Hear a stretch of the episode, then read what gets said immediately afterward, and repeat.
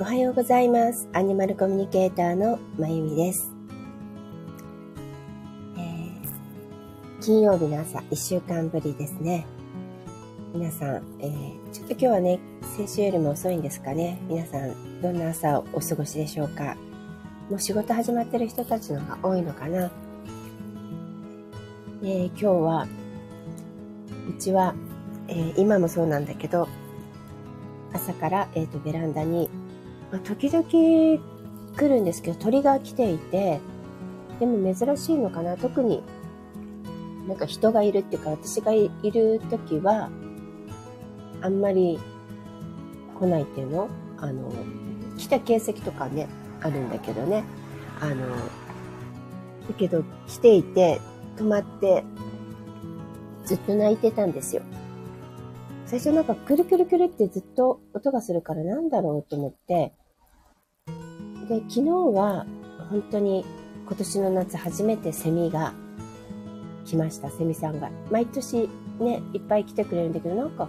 今年遅いなぁとは思ってたんですね。でもやっと昨日1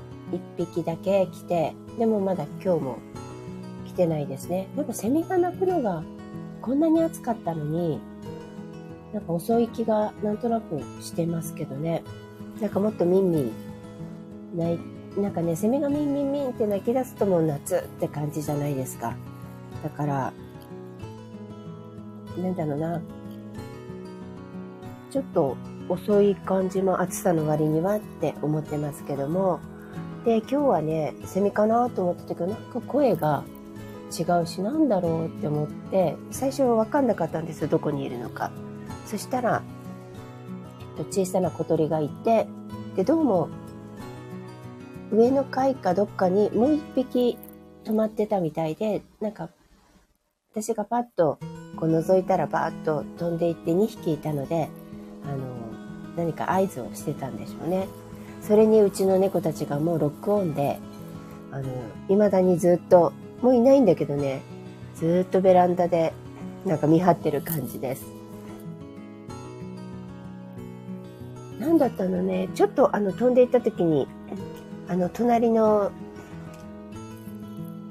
マンションっていうの？そこに泊まったので、まあ、ちょっとでも距離があったので、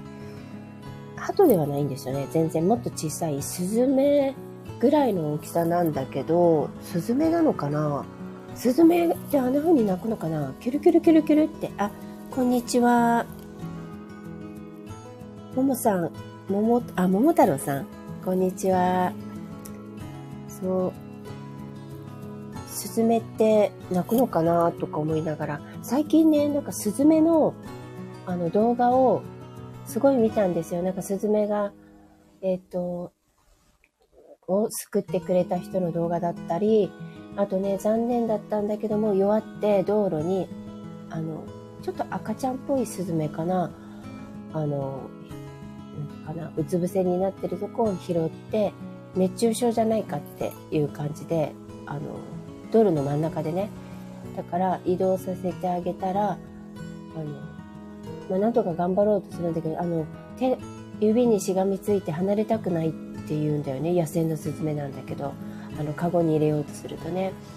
であの近くにそのスズメたちの仲間がいるみたいであの近くのスズメたちも泣いてるしその子も一生懸命泣いて応対しようとするんだけどあのなかなかその声も出なくなったりってするのをやっぱスズメたちがずっと見てるんですって電線に止まって。でそれを、まあね、お家に連れて帰ってそれでもあの近くにスズメたちが来てるみたいでね声はするのだって。でそれにあの応答するように一生懸命あのはじめましてですよねありがとうございますももさん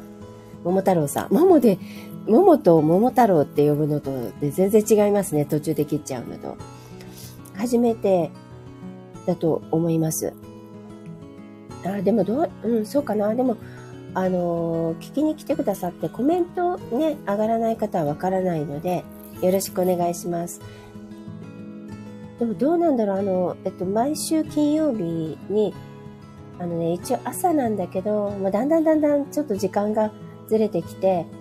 一番最初は8時過ぎぐらいにやるのが目標でね、あの、やってたんですよ。もともと8時から8時10分までというのを、えっ、ー、と、2年前、クラブハウスの方でもやっていて、それをこっちに移動したので、あの、それが目標だったんですけど、だいたい9時とか9時半になることが多くて、で、今日ちょっと遅くて10時なんですよね。よろしくお願いいたします。で、1週間ぶりなんだけど、なんか、あの、まあ、これは、あの、私の画面だけなんでしょうけど、そのコメントとか、そのアイコンとかのお知らせがこう上がってくるんですけど、それがなんか表示が変わった感じです。で、スタンド FM またリニューアルしたのかなちょっとアップデートは、私はしてないんですけど、なんかいろんなお知らせも変わってますね。なんか2時間以下のライブ配信はアーカイブ、公開後に編集ができるとか、なんかそういうのも、なんか上がってきていて、ちょっと雰囲気が変わった感じですけども、よろしくお願いいたします。そう、その鳥の話をしていてね、まだね、この子たち、窓の外見て、近くにいるのかな？なんか見てるね。うん。くっちゃんたち鳥さんまだいるの？あ、いたすごい。えー、すごい。これなんていう鳥なんだろう？ちょっと、私も、なんか、ちょっとおかまっぽくなっちゃったけど。あの、えー、わかんない。すっごい綺麗な、なんかあの、南国にいるような野鳥です。さっき、あ、出た。あー、どこ行った？いたね、鳥さん。やっぱ見るとね、あの、うちの手すりに 捕まってたんですけど、こう近づいてみようとすると飛んでいっちゃうけど、えっと、すいません。あの、そういう、あの、変な差別とかじゃないんですよ。私、ゲイのお友達もいるし、あれ、大好きな、あの、YouTuber の、あの、なんだっけ、モデルの、えっと、あれ？すぐ名前忘れちゃうんだよ。しょっちゅう見てるの。え、なんだっけ？若いね、二十歳くらいのモデルの人で。ん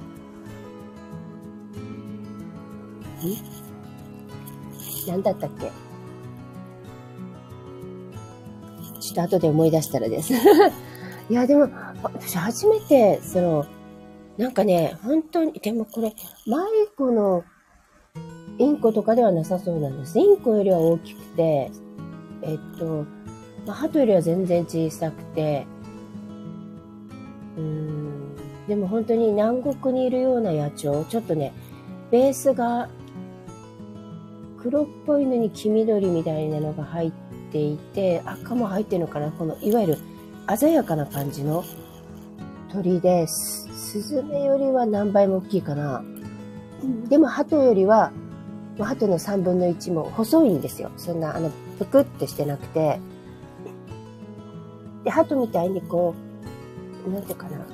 横向きに立ってるというよりも、シュッと上に、こう、立ってる感じの、ねえ。で、その、もう一匹となんか、キュッキュッキュッキュ言いながら最初飛んでいったので、もう一匹いるとすると、うん、迷子の何か、なんか、インコさんとか、インコではない感じでしたね。オカメインコでも、大きさはオカメインコより大きい感じだけど、うん、何だったんだろうね。綺麗な鳥でした。初めて見た。あの、私沖縄とかにね、よく行くんですけど、とか、あの、ね、コロナの前だったらハワイとか、そういうとこにいそうな、うん、綺麗な鳥でした。な、なんで日本にいるんだろう日本ってかいるのかな？あの、まあ、たまに鳩はなかなかね、ここまで来ないんですけど、でも来るときあるかな。で、えっと、カラスもたまに来るし、で、あの、うちの、あの、ベランダの手すりとかには止まらないんだけど、その、あの、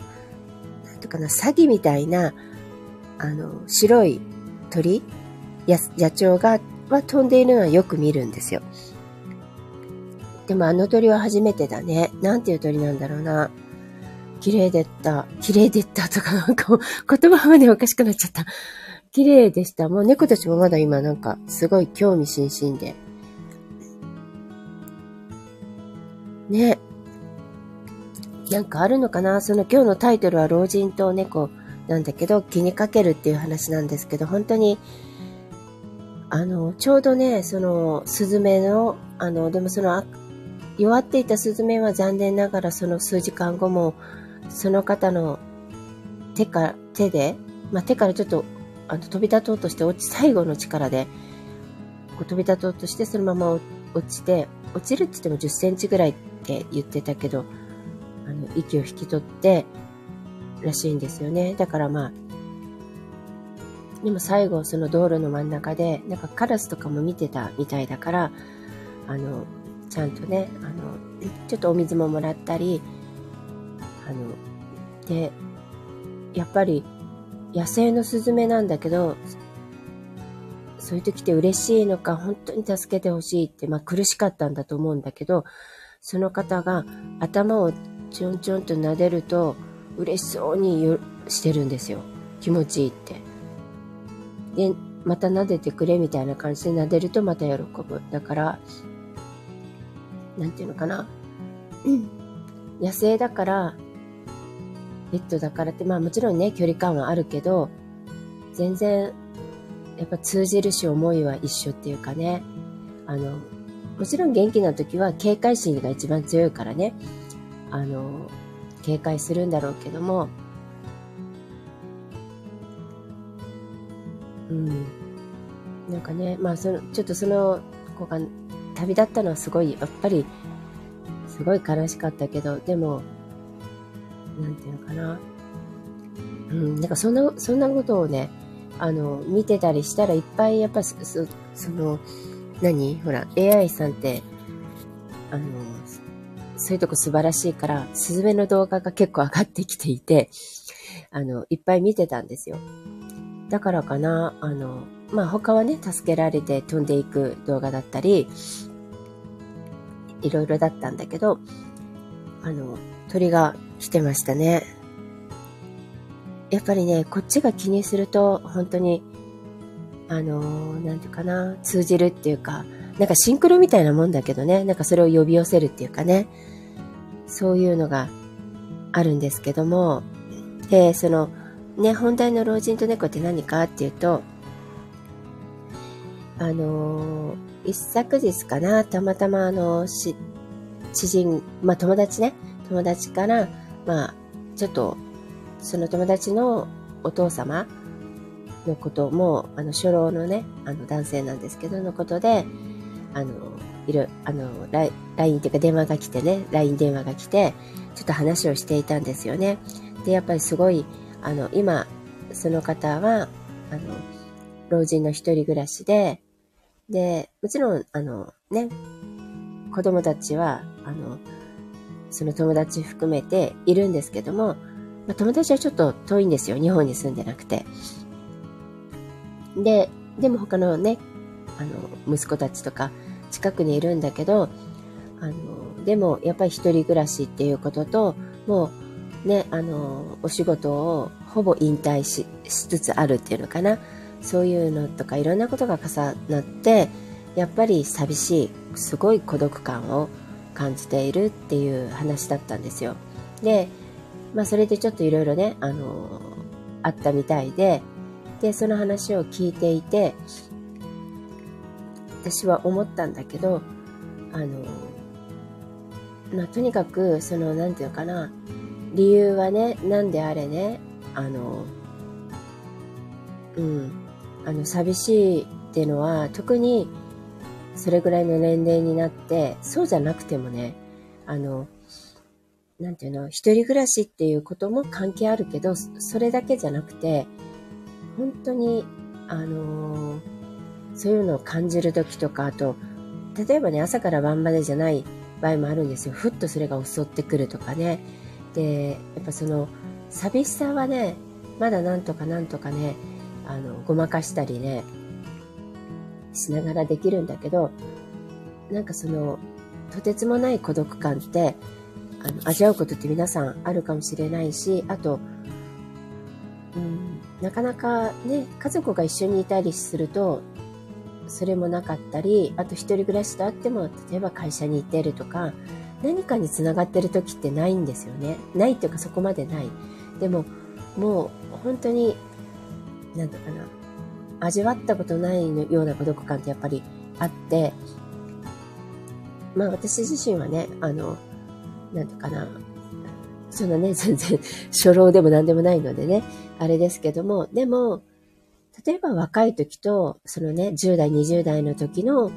あの、一人でいるっていう時と、今とは全然違うし、あと、やっぱりさっき言ったね、あの、ちょっとちらっと出して、その、数年前まで、あの、そのね、コロ、コロナがわーっと始まった頃なんてのは、その、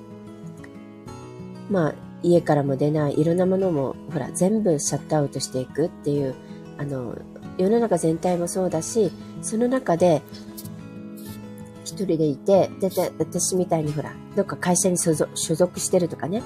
そういうのがなくなると、本当に、いわゆる、あ、これが本当のっていうあのね、えっとね、無人島に一人でいる感じでした。あの、本当に、なんていうのかな。もちろんね、なんか電話すれば誰かと話せたりするとはいえ、あの、まず物理的に近所の人すら会わなくなるっていう時期があったんですよね、その頃ってね。あの、みんな外にも出なくなった、本当始まりの頃っていう時とかに、なんかこう、うん、本当に無人島にいるような感じがしましたね。で、あの孤独感っていうのはね、もう本当に地球に自分で一人っていうような、なんとも言えないね、ものがあるんですよ。で、多分ね、その、あの、おじいちゃんも、きっとそれをね、あの、感じていたんじゃないかな。あの、子供たちが、まあ、いるっていうのが分かっていても、やっぱり、こう、自分の存在意義が分からなくなるっていうのかな。あと、その、ね、あの、で、電話や LINE や SNS やいろんなもので繋がっているって言っても、やっぱね、バーチャルとリアルって全然違うんですよ。だから、バーチャルの中にいると、余計それを感じるっていうのかな。あの、もちろん何もないよりも良かったりするのかもしれないけど、あの、バーチャルの怖さってそれがあって、それに、の中にしかいないと、今度、自分自体もリアルかどうかわかんなくなっていくのね、だんだん。それが続くとね。そうすると余計それが増し、孤独感が増していくっていうのそんなのがあって、で、あのーそうそうそう。そうするとね、逆に言うとほんのちょっとしたこと、だから例えば、久しぶりに近所の人に会ってエレベーターで挨拶した。それだけでも、ああ、やっぱり自分って生きてるんだなって思ったり、なんとなくその無人島に一人っていう感覚から一瞬解放されるんだよね。だからやっぱりそのリアルの大切さっていうのはすごくあるっていうようなくらいの孤独感の中にいる時っていうのは、そんなに人生ですごいいっぱいいっぱいあるわけじゃないと思うし、いろんな、あの、環境と時期と年齢とかも関係してくると思うんだけどね、あの、やっぱり特に老人になってくると、その自分の役割が終わっていくじゃない？一つに、一つ社会の中で仕事というものを離れていったり、あの、子育てっていうものから離れていったり、そうすると本当に自分の存在意義がね、わからなく必要とされてないような気持ちにもなるのも加わって本当に本当にそういう孤独感に陥っていくと思うんですよ。であのねこう息子や私の友達もそうだけど私自身もねあの年老いた老人、老人じゃない、あの、親がね、年老いているので、あの、怒られるね、老人とか言ったら、あの、いるんですけど、やっぱり、子供の立場と親の立場ってまた違ったりするから、子供たちも分かっているし、もちろん、あの、気にもかけているけども、あの、自分たちの生活がね、忙しいっていうのがあるじゃないですか。で、彼女もそんなことを言っていたんだけど、その分かってももちろん分かっているけど、で、全然、あの、全然知らんふりしてるわけではないんだよね。だけどっていうとこがあるじゃないですか。でもね、されどなんですよ。あのね、どんなに立派な人でも、どんなに頑張っていても、まあ、もちろんね、ピンピンしてる100歳のね、あの、ご老人の方とかも、私、あのね、あの、つい、えっ、ー、と、今年、あれ？年だったよね、亡くなられた、あのー、100歳、100歳、101歳でだったかな。もうなんかね、いろんな名前忘れちゃう。あの、私も何回かお会いして、もう尊敬する、あの、鮫島、鮫島静子さんって言って、あの、あれです、あの、こっちの方忘れちゃった。今度新しい一万円札になる、あれ何でしたっけね。えー、っと、なんだっけ、一万円札になる、福沢諭吉さんの次になる 忘れちゃった、その方の、あの、お孫さんなんだけど、彼女は、もちろん家族はね、周りにたくさんいたみたいだけど、101歳まで一人暮らしされていて、あの、元気に楽しく生きてらっしゃったんですね。背筋もその、もうピンと、私100歳の時にもお会いしてるのかな？あの、背筋も伸びていて、あの、それはそれでね、あの、いろんな意味で尊敬する素晴らしい方なんだけど、まあね、でも、まあ、わかんないです。彼女も感じていたかもしれないし、それを表に出さなかっただけかもしれないし、我慢してる方は我慢するんだと思うんですよ。その友達のお父様だって我慢していたんだよね。その我慢していたけど、その我慢のストレスの矛先が違うところに行ってしまったみたいな感じでちょっとなんかトラブルが起きていたんだけど、なんていうの？基本さ、さーっと書いてごめんなさい。なんかね、初初見なのに あの、友達みたいにあれしちゃったけど、あの、なんていうの？親っていうのは子供が元気で幸せでいてくれたらいいって。あの、ペットたちもそうなんだよね。まあ、ペットたちは本当幸せで元気でいる以外ないからね。あの、一緒に住んでるしね。でも、もし遠く遠くに自分のね、あの、例えば里子に出すとかあるじゃない？里親さんに出すとかね。あの、保護をしている方とかだったらね。で、同じ気持ちだと思うんだけど、あの、そのお家でね、とにかく元気で幸せでいてくれたらいいって、その自分が会えるとか自分が見れるとか関係なくてね、と思ってると思うんですよ、みんなね。で、そういう親心みたいなのはあるじゃないですか。でもそれは前提にあるし、本当にそうだから、だからこそ我慢してるんだと思うんです。でも我慢はしていても、やっぱり寂しいものは寂しい。孤独感は孤独感であると思うのね。だから、そういう時にね、大事っていうのは、気にかけてあげるってことなんです。もちろんみんな忙しいし、しょっちゅうしょっちゅうね、電話したり、しょっちゅうしょっちゅう、なんていうの？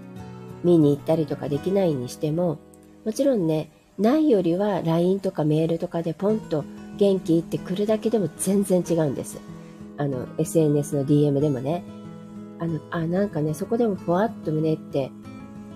それかお友達でもね、熱くなるので、やっぱりすごく、あ、それも気にかけてもらったってことなんだよ。あの、元気ってくるのはね。それでも、すっごい嬉しいし、もちろんそれがね、電話だったらもっとリアルだからね。だからあの、 face to face ってすごく、私あの、なんていうのかな、あの、ネットフリックスとか見るんだけど、割とあの、外国の方って、こう、そうやってちょっと、友達とか親と、あの、喋る？長電話とかじゃなくてね、元気とかいう感じってみんなフェイス2フェイスで喋ってるのが多いから、多分それが一番いいような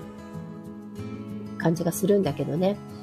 あの、日本人ってあんまやらないのかな？なんか、あんまりやらない気がするんだけど、そうすると、まあリアルに近いのでね、それだけでも全然違うし、まあ、あの、ね、近くだったら時々会いに行くっていうのが一番いいんだろうけど、あの、私、それを聞いていてね、自分も含めてなんだけど、思ったんですよ。あの、忙しいって、私もわかるし、思うし、だけど、なんていうかな、そのちょっと気にかけるってことすらできない忙しいって何なんだろうなと思って。だから私たち、そんな忙しい人生って何をやってるんだろうって。果たしてそんな忙しい人生がいいのかなって。そんなことすらできない人生ってもちろん自分の生活をに一生懸命で、まあ、まあ、みんな一生懸命だよね。自分の生活自体も必死だし、生きていくってこととか人生とかね、いい意味でもね、あの夢中になって生きている。だけど、ちょっと気にかけてあげることができないような人生って、そ、またそうなってしまってるこのライフスタイル、社会っていうのも何なんだろうって思いながら、なんかね、思ってたんですよ。そういう話を聞きながら自分自身もね、なんかそんな人生、きっと豊かではないねって思って、で、うん、なんか自分もやっぱりもうちょっとそこを意識して、本当にね、気にかけるだけで違うし、気にかけてもらうだけで全然違うんですよ。で、あの、物理学っていうの、量子力学っていうのかな。それでも、もともとはそのただの粒、素粒子っていうの、宇宙にわーっと散らばってる素粒子というエネルギーでしかないんだけど、そこに何かが観察する、意識をかけるってことだよね。観察すると物質化する。それが現実化するっていう、もうそういう、何？そういうふうに言われてるというか、そういうシステムみたいなんですよね。あの、現実化。私たちがここに存在しているのも、そういうこと。だから誰にも意識されなくなると、あの、物質として存在できなくなるっていうのが、現実みたいです。だから、生きていてもうもぬけの殻みたいになってしまうこともあるのかなって思うし、あの、実際植物なんかも、なんていうのかな、意識したり、話しかけたり、そこに意識をかけてあげるとすごくよく育って綺麗に育つとか言うでしょ？で、それ植物だけじゃなくて、すべての物質そうなんですよね。意識しているかどうか。あの、物も大切に愛して使ってあげると、ね、長持ちするって本当にそうだもんね。あの、電化製品とかでもそうなんですよ。うち結構長持ちするんですけど、あの、で、割と、なんかな、壊れないと私は新製品が出たからとかで、やっぱなんかね、なんとかな、壊れてないのにっていうのがあるから、愛着もあるしね。で、すっごい古い、もう今は違うんですけどね、洗濯機を使ってる時にびっくりされたことがあって、うん、でも、あの、それは何かっていうと、そんなに洗濯機って動くんだっていうことをね、あの、友達とかにびっくりされたことあるんだけど、やっぱりそういうのすごい関係してるし、で、動物もそうなんですね。で、私たち人間もそうで、で、その猫っていうのは何かっていうとね、もうそれすごい前です。えっ、ー、と8、8年ぐらい前かな。あの、8年、9年ぐらい前か。えっと、うちの近所に、あの、野良猫たちがいっぱいいたんですね。で、今は地域猫になってるんだけど、その、それにする過渡期っていうのかなの段階で、あの、で、うちのアロハとか、クーも、そこで私が保護したああの赤ちゃんの時ちょっと弱っていたりしてね保護した子なんだけどあのそこの猫たちがいてでもちろん餌をやっているその地域猫にするためにね餌やったり TNR したりとかしながら餌をやっているんですけどもあの私がちょっと1ヶ月ぐらいそあの不在にしていてあのいなかったんですね。だからでちょっと気にかけることすらできない状態だったんですよ。ちょっと家を離れていて。で、戻ってきて、あのー、その猫たちを見に行ったらね、あの、もう本当にボロボロになってたの、みんなが。あの、毛並みも悪いし、やつれてるし、でもちゃんとご飯をもらってたはずなんですよ。なので、あの、なんとかな、ええー、って思って、で、それから、まあまた、ちょくちょく、あの、会いに行ったり、あの、会わなくてもこう、どうしてるのかなって気にかけたり、あの、ね、通ったりするときはいるかなって見たり、あの、しながら気にかけるようになったんですね。そしたら、1ヶ月ぐらいしたら本当に元に戻ったんですよ。みるみるうちに元気になっていって、あの、もう全然、血压も変わってね。なので、ああ、やっぱり、その時にね、すごい思ったんですよ。いわゆる衣食住っていうじゃないですか。衣食住さえあればいいってわけじゃないんですよね。やっぱそこに意識をかけてあげる。気にかけてあげる。気にかけるって結局イコール愛ってことなんですよ。その愛をかけてあげるかどうか。だから、餌があって、住むところがあって、まあ人間だったらね、着るものがあったらそれでいいのかっていうと、そうじゃない。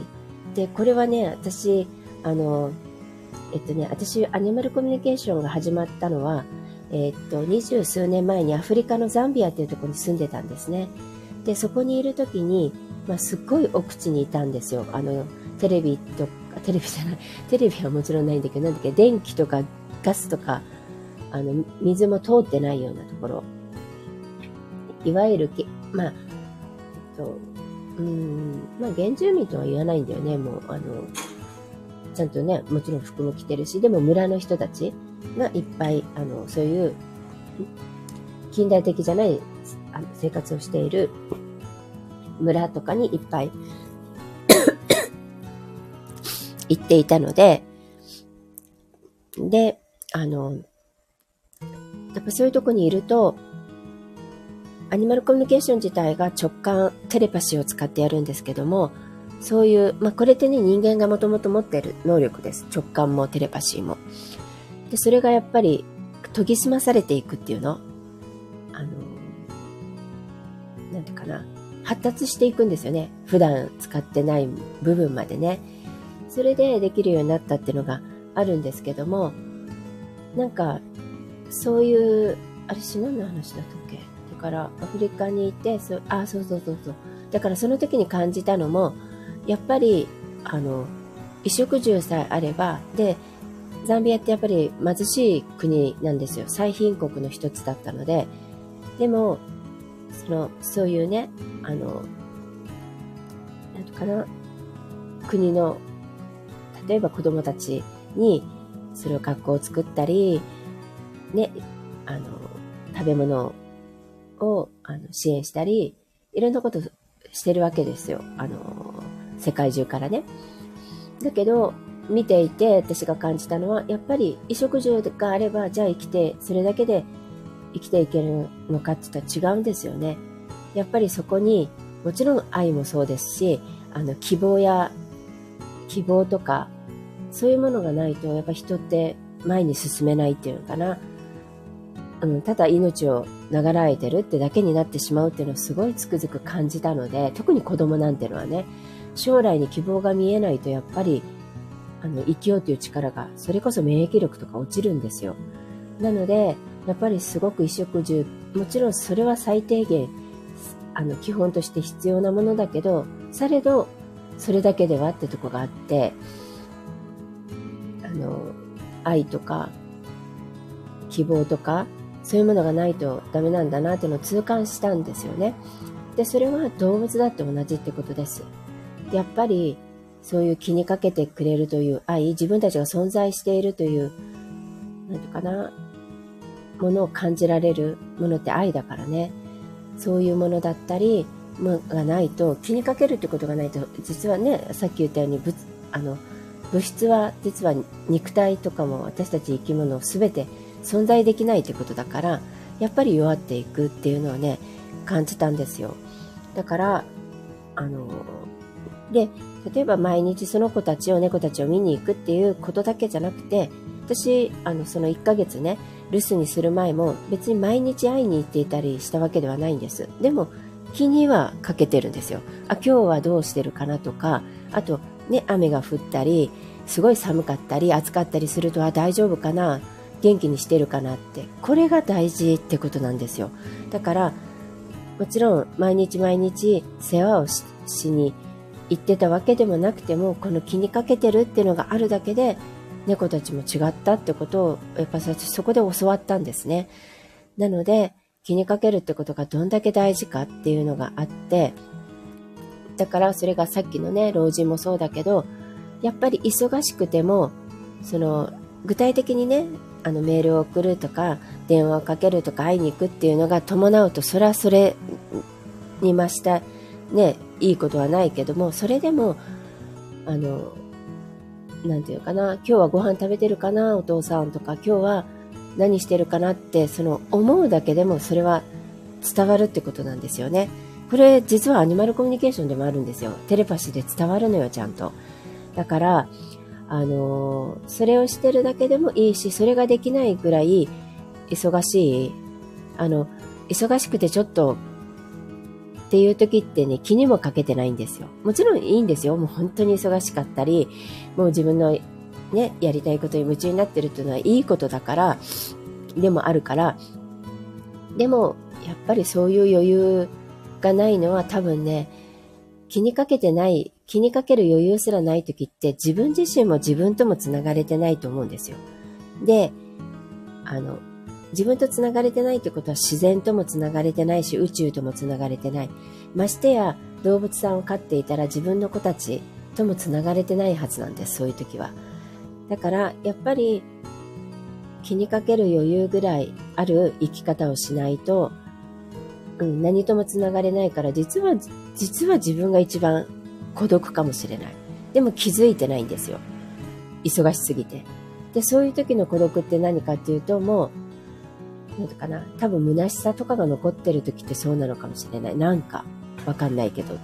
だから、充実感とか、あの、達成感がある時の忙しさは違うのかもしれないけどね。あの、ただ流されている、ルーティンワークに流されているとか、日常の雑事に流されている、日常のパターンに流されている時って、ほとんど繋がれてないので、なんとなく非常に疲れたり虚しかったりするじゃないですか。なんかそういう、で、記憶に残ってないっていうのかな。そういう時代って。私もちょっとね、昨日、あの、別の友人と会った時に、やっぱりこう、あんまり記憶にない時代があるんですよね。で、例えばその時代に、例えば30代、40代でも、私もそうなんだけど、その友人も海外で暮らしてたことがあって、何回もね、いろんなとで。そういう、そこは覚えてるのよ。でもその間の、日本に帰ってきての間が、その、なんだっけ、何をしていたかは知っているけど、なんかその、感情とか、うん、いろんなことをを覚えてない。で、なんでかっていうと、まあその当時私もね、会社員だったりするから、もう毎日ただ、その、会社に行って帰るっていう、あもちろん仕事をしてるし、楽しいこともいっぱいあってもね、なんかそこだけに流されていたので、あまり何も感じていなかったのかもしれないなって今思うんですね。で、そんな感じだからやっぱり、あのね、気にかけるぐらいの、それぐらいの愛情を持った余裕のある人生を歩まなきゃいけないなって、あの、歩みたいなって自分でも思ったし、で、そういうのがないと、例えばさっきのね、鳥が来た時だって何にも気づかないんですよ。で、鳥が来ても何？ってなっちゃう。ね。だけど、そういうものに、あとね、例えばそのスズメを助けた人だって、多分、そういう余裕が自分の中にあるから、そのスズメに気づいたんだと思うしね、そのスズメが助けてって言ってたんだと思うんですよ、道路のアスファルトの真ん、それも端っことかで真ん中にいて、小さいちょっと赤ちゃんスズメだったから、うん、意識しなければ気づかないかもしれない。歩道とか歩いてたらね。だけど、その人は余裕があって、その、その子の声を、それこそアニマルコミュニケーションです。キャッチしたんだと思います。助けてっていうのを。それでふっと見たっていうのかな。だからやっぱそういう余裕がないとね、いけないし、あの、そん、いけないっていうよりも、そんな余裕のない人生って多分ね、私はつまらないなって思いました。なので、そんな風になんか生きていかなきゃいけないっていうのをもう一度ね、ちょっとその友達の話で自分の中で思い出させてもらったっていうかね、この気にかけることの大事さ。うん、あの、そのコロナの最初の頃の、もうロックダウンに近い頃の、あの頃はすごく私もそれを感じていたんだよね。やっぱ孤独感とか、ものすごい。あの、だけどね、だんだん今、もう通常に戻ってきて、自分自身も、もうなんか世間も違うじゃないですか。あの、なんとなくいい意味の活気とかざわざわ感あるじゃないですか。でもあの時ってね、街も私びっくりしました。音が消えるんだと思って、あの、うちはマンションで、しかも駅前で車も通るし、なんていうのかな。まあ、あの、すごい、あの、ものすごい都心にいるわけじゃないけど、住宅街なのでね。だけど、今もそうだけど、なんか生活音がいろいろ聞こえるんですよね、窓とか開けてると。でもあの時一瞬ね、世界が無音になったんですよ。やっぱりあの、お店もね、閉まったりとかいろんなので、で、車もあんまり通らなくなった、人も歩かない。だから人の声もしないのね、なんかね。なので、あの、本当にシーンとなった時間が多分何週間、何ヶ月、2ヶ月ぐらい続いてたかな。本当に異様な世界で、あの時は本当に怖いぐらいでした。で、その時はやっぱり気にかけるとか意識するとか、ものすごいそういうとこにやっぱ自分もアンテナが行くんだけど、今やっぱりこうやって日常が戻ってきて、まあ私もね、あの、ご宅に漏れず忙しくしている、バタバタしていると忘れてるんですよね。その孤独孤独感すら、あの時に感じてなものは感じないんですよね。たまにやっぱり、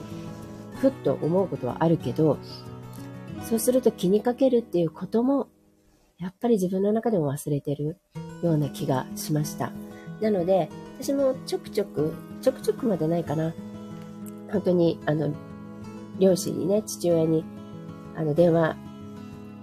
の、うちの父親も80代なので、あの、まあ、それでもね、あの、する人は、あと、うちの同じマンションの、あの、仲がいい方とか、パソコンもメールもするのでね、まあ、あのその人の性格なんでしょうけどそういうのやらないのであの携帯にあの電話さすがにスマホを持ってるんですけどただ電話するだけなので、まあ、電話をしなきゃあのしなきゃとかするんですけどもあのねあやっぱりもうちょっとかけようかなって思ってで私それをねあの昨日ちょっとあの一昨日お友達とその夜そんな話をして昨日出かけてたんですね。仕事、仕事っていうか、このアニマルコミュニケーションの仕事ですけど、仕事に行くのに、電車の中でそれをちょっと考えていたので、わーっと、まあブログに書こうと思って、あの、メモをしていたんですよ。あの、その時に最後、まあ、あの、まあ一応ブログの感じで書いてるから、あの最後に、あの今日、うん、今日父に電話しようっていうとこで、あの結んだんですけど、そしたらね、面白いんだよね。やっぱりテレパシーって通じるし、のよ。そしたら、えっとね、まあ、父が大体かけてくるタイミングってあるんだけど、ちょっと前にかかってきてたし、なので、と思ったら、ほんとその日の夜にかかってきたんですよ。8時頃かな。私が今日電話しようって思って、えー、っと、それを、うん、それはお昼かな。お昼電車の中で書いていたら、本当にその日にかかってきて、おおってなんかちょっとびっくりしたんですよ。なんかすごいシンクロだなとか。うん、まあ偶然といえば偶然とも捉えられるけど、まあでも絶妙なタイミングだったのでね、ああ、やっぱ通じるんだなと思ってびっくりした感じなんですけど、本当にそんな感じなのでね、本当に皆さん、あの、気にかけるっていうのはとっても大事です。で、気にかけるってことは、イコール愛だと思ってます。それが、あのね、思いやりとかさ、温かさとか、いろんな言い方あるけど、結局それが愛なんだよね。で、愛ってのは別に大げさなことではなくて、その愛してるよっていうことだけが愛じゃなくて、ほんのちょっとの、逆に私は小さいことのような気がします。それで、ちょっと例えば声をかけられた、ちょっと親切にされた、それが見知らぬ人でもね、とか、そういう、それこそね、あの場面を見る YouTube でも何でもいいけどそういう動画を見たってだけでも人って私はなんかわかんないけど胸がポッとあったかくなるんですよ。それでキュッとなんかキュンってなるし時にはなんかちょっと涙がじわっと出るようななんてかな感動と幸せっていうの？それが自分に向けてじゃなくても思うぐらい人ってやっぱそれを感じられるものもあるし、それが愛だと思ってるっていうかね、そういうもの。まあ求めてもいるんだろうし、でそういうものが愛だと思うので、本当にちょっとしたことを気にかけてあげる。親切だって気にかけてないとできないもんね。でそういう余裕がないとできないじゃない？だからやっぱり気にかけてあげるってことはすごくあの大事。そして気にかけられる生き方、暮らし方をしているっていうのが大事なのかなって改めて思ったので今日はそんなお話です。で動物たちにもそれちゃんと通じるので、うん、気にかけるだけでも違うんですよ。あのもし近くにねそういう地域猫がいたりあの心配しているそれこそあの、ここでも何回か話したし、すごく、あの、TikTok ライブをやってるんですけど、そこですごいやっぱり聞かれるんだけど、迷子のね、子たち。もちろん、その迷子創作っていうことと、あの、またいろんなことは、アニマルコミュニケーションってまたね、具体的に違ってくるけど、その創作の時にもすごく大事なのが気にかけるっていう行動なんですよ。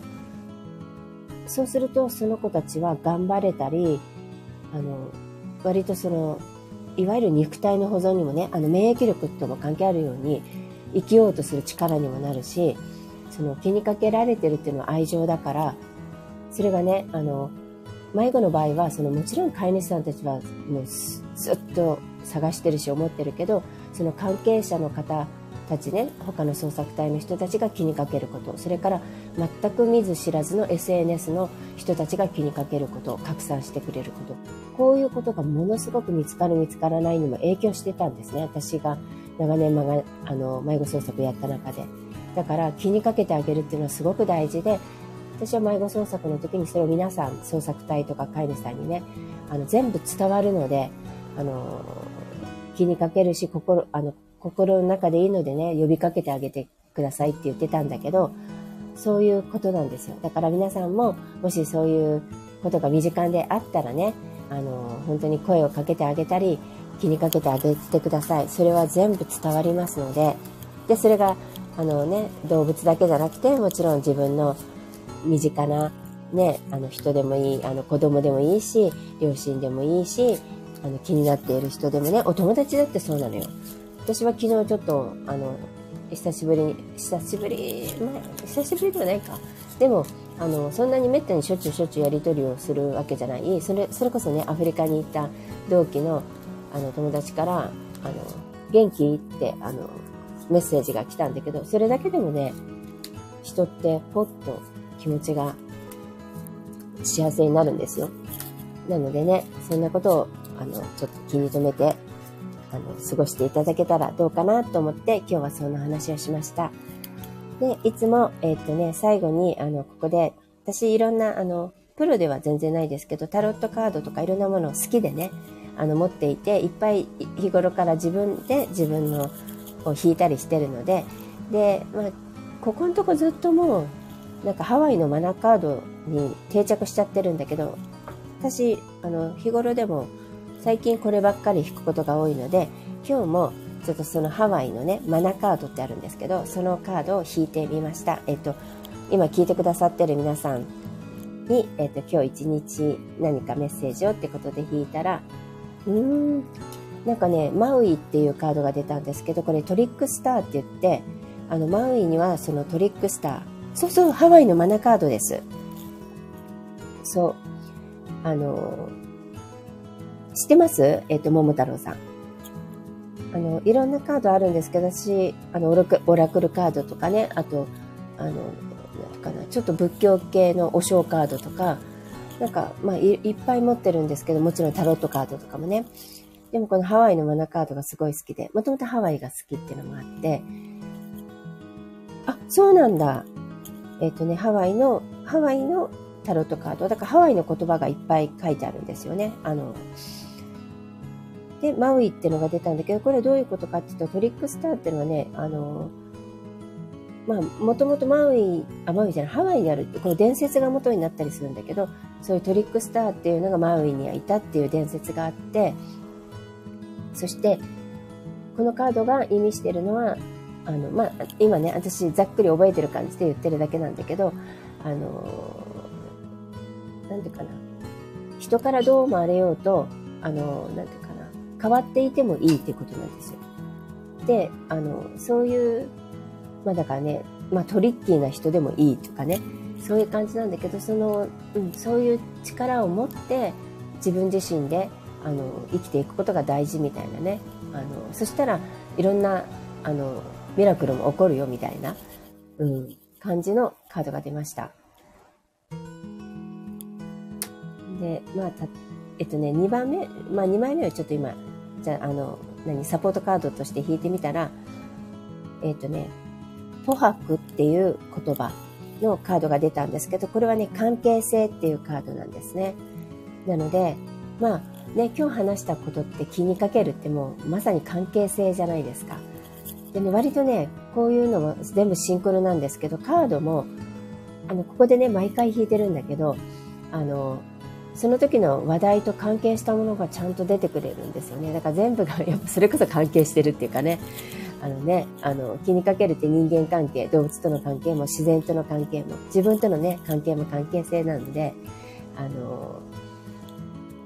そういう感じで、やっぱ見事な関係性っていうカードが出ました。そして、まあ、3番目を引いてみると、大体いつも1枚しか引かないんだけど、ちょっと今日ね、わかりやすいように、